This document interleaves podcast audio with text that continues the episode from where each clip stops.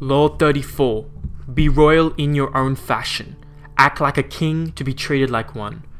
The way you carry yourself will often determine how you are treated. In the long run, appearing vulgar and common will make people disrespect you, for a king respects himself and inspires the same sentiment in others.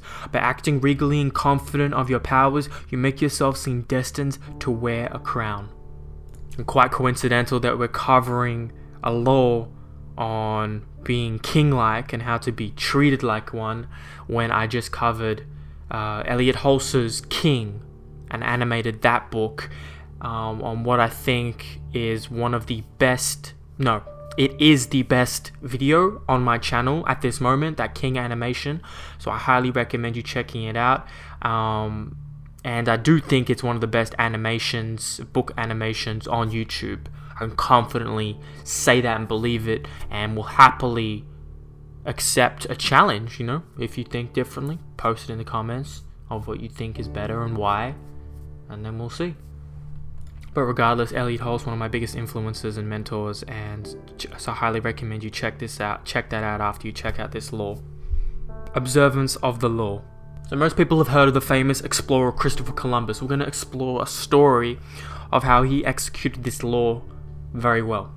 So when Columbus was trying to fund these journeys and voyages across the world, and people would believe he came from Italian aristocracy even in his son biography of him after his death, his son would note that he was descendant of these famous legendary Roman generals. But it wasn't true. There was nothing but an illustrious fantasy for which Columbus had created. Columbus was actually a son of a humble weaver who had opened up a wine shop when Christopher was young. That's all. He made, his father was a he made his living selling cheese, and then Christopher Columbus created the life he did on the back of a fantasy he created. This fantasy was the myth of his noble background, you know, because early he felt that he was destined for great things. He had this he had this ego, he had this bravado, he had this confidence about himself and who he was and what he wanted to do in his life. So accordingly, he thus acted as, as if he was descended from this noble line of, of legends and kingship. Now, here's a really important part of the story. So, Columbus had actually managed to get a meeting with the King of Portugal, and the King of Portugal was trying to discover a shorter route to Asia.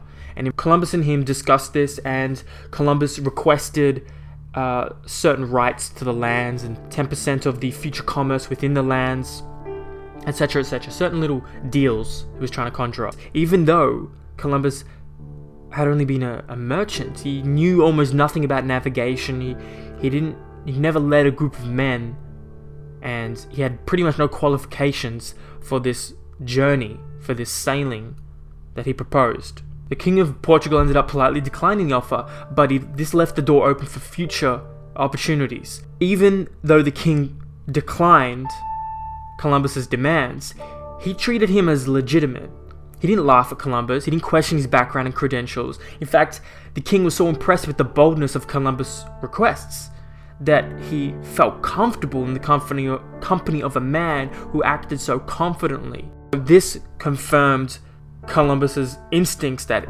he, he, was correct, like that he's on the right path. You know, if you can conjure up a meeting with a king based on sheer audacity and perseverance, and you know, you can translate this to right now. If you can conjure up a meeting with someone successful in your field, someone who you admire based on sheer audacity and, and bravado, then you might you might just have something. Your character might just be something special. By asking for the moon, he had instantly raised his own status, for the king assumed that unless a man who set such a high price on himself were mad, which Columbus did not appear to be, he must somehow be worth it.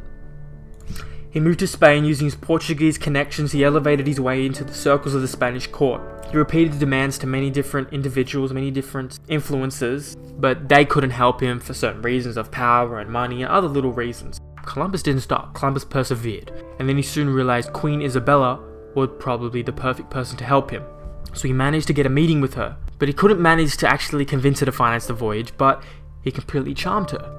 After eventually some time passed and the war passed, Isabella finally responded to his demands and she decided to pay for three ships, equipment, and all these other things uh, Columbus needed for his voyage.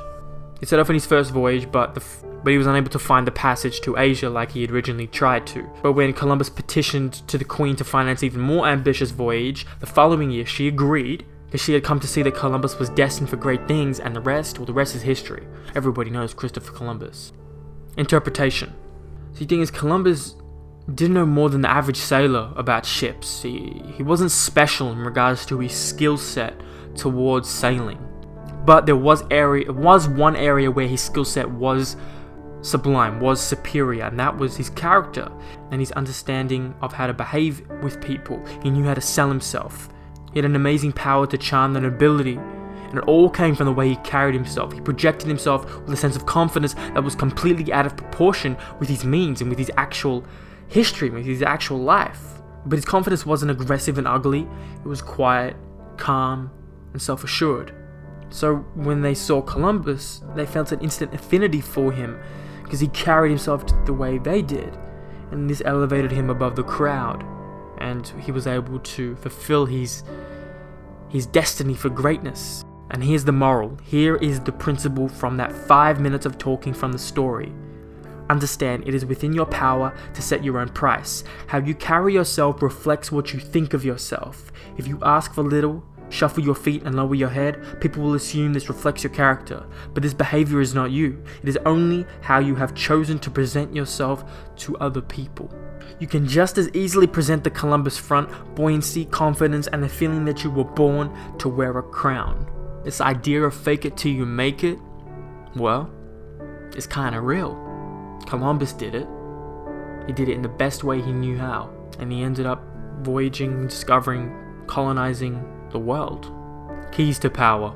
As children, we start our lives with great exuberance. We start ourselves dreaming, expecting, demanding everything from the world. And this generally carries over into our first uh, touches into society, into modern society, as we begin our careers. But as we grow older, as we fail, as we fall, as we're challenged, we experience these boundaries that only get firmer with time. And then we come to expect less from the world. You know, we accept limitations that are really only self imposed. We start to bow down and, and scrape and apologize for even the simplest of requests. This is a lot of people that unfortunately fall down this path. And this is obviously not something I adhere to. This is a path that many unfortunately do fall down, though. They accept their circumstances. But the solution to such a shrinking of horizons is to deliberately force ourselves in the opposite direction to downplay the failures and ignore the limitations and make ourselves demand and expect as much as we did as a child. But how do we accomplish this? We must use a particular strategy upon ourselves. Robert calls this the strategy of the crown. The strategy of the crown is based on a simple chain of cause and effect. If we believe we are destined for great things, our belief will radiate outwards. You know, our words become our actions, our actions become our habits. So, just as a crown creates an aura around a king, and this outward radiance will infect the people around us in a positive way, and these people will think we must have reasons to feel so confident. You know, you're walking around with this imaginary crown. You feel no inner sense of limitations to what to what you can do and what you can accomplish because you feel unstoppable. And once you've harnessed that, oh man, once you've got that, once you can really feel you can take on this world, once you really feel like you can do anything, then it's over. You're done, right? Universe just got to get out your way from there, at that point. It's already done. The way I started that is I said if we believe we are destined for great things, our belief will radiate outwards. Now, saying that reminds me of the book The Secret. Now, I haven't read The Secret, but I've heard that it just talks about kind of just believing yourself. Really, it's just kind of just just thinking you can do it. It skips an important part. I mean, that's the execution, actually taking action off everything that, that you believe.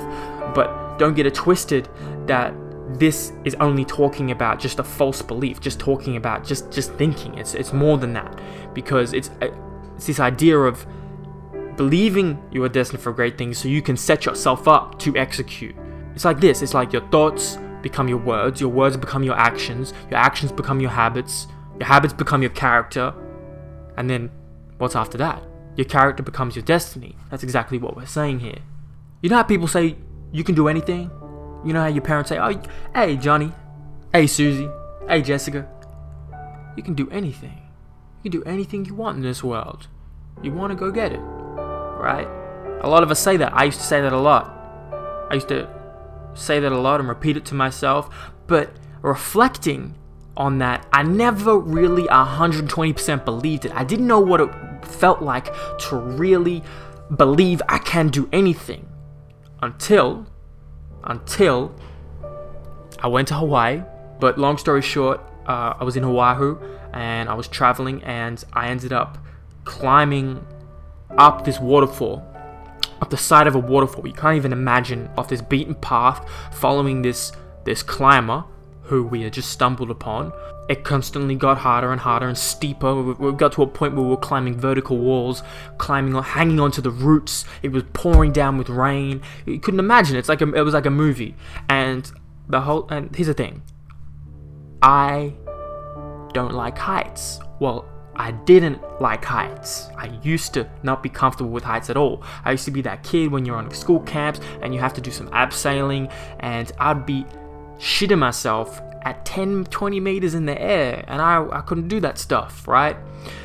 So I didn't like heights, yet I still did this. And we do it, we get all the way to the top of the waterfall, and I'll show some photos uh, of what it looked like at the top.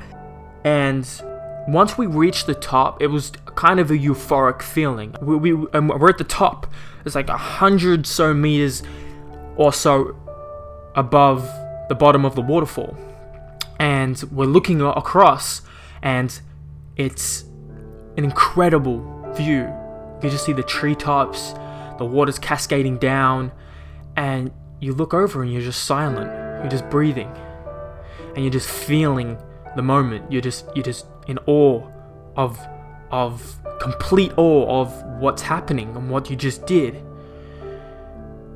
And then in that moment, I realized if I can conquer such a such a such a fear in such a way that I did of heights and doing something where because here's the thing climbing that climbing these vertical walls, hanging onto roots of trees and vines and stuff. You know, we could have been seriously injured. One wrong slip while it was raining, pouring down. Like, we could have been seriously injured. Like, there ain't, no one's gonna come to get us. Like, if I fall, I'm gonna either die or, yeah, I'm gonna, I'm gonna, I'm gonna hurt myself pretty badly.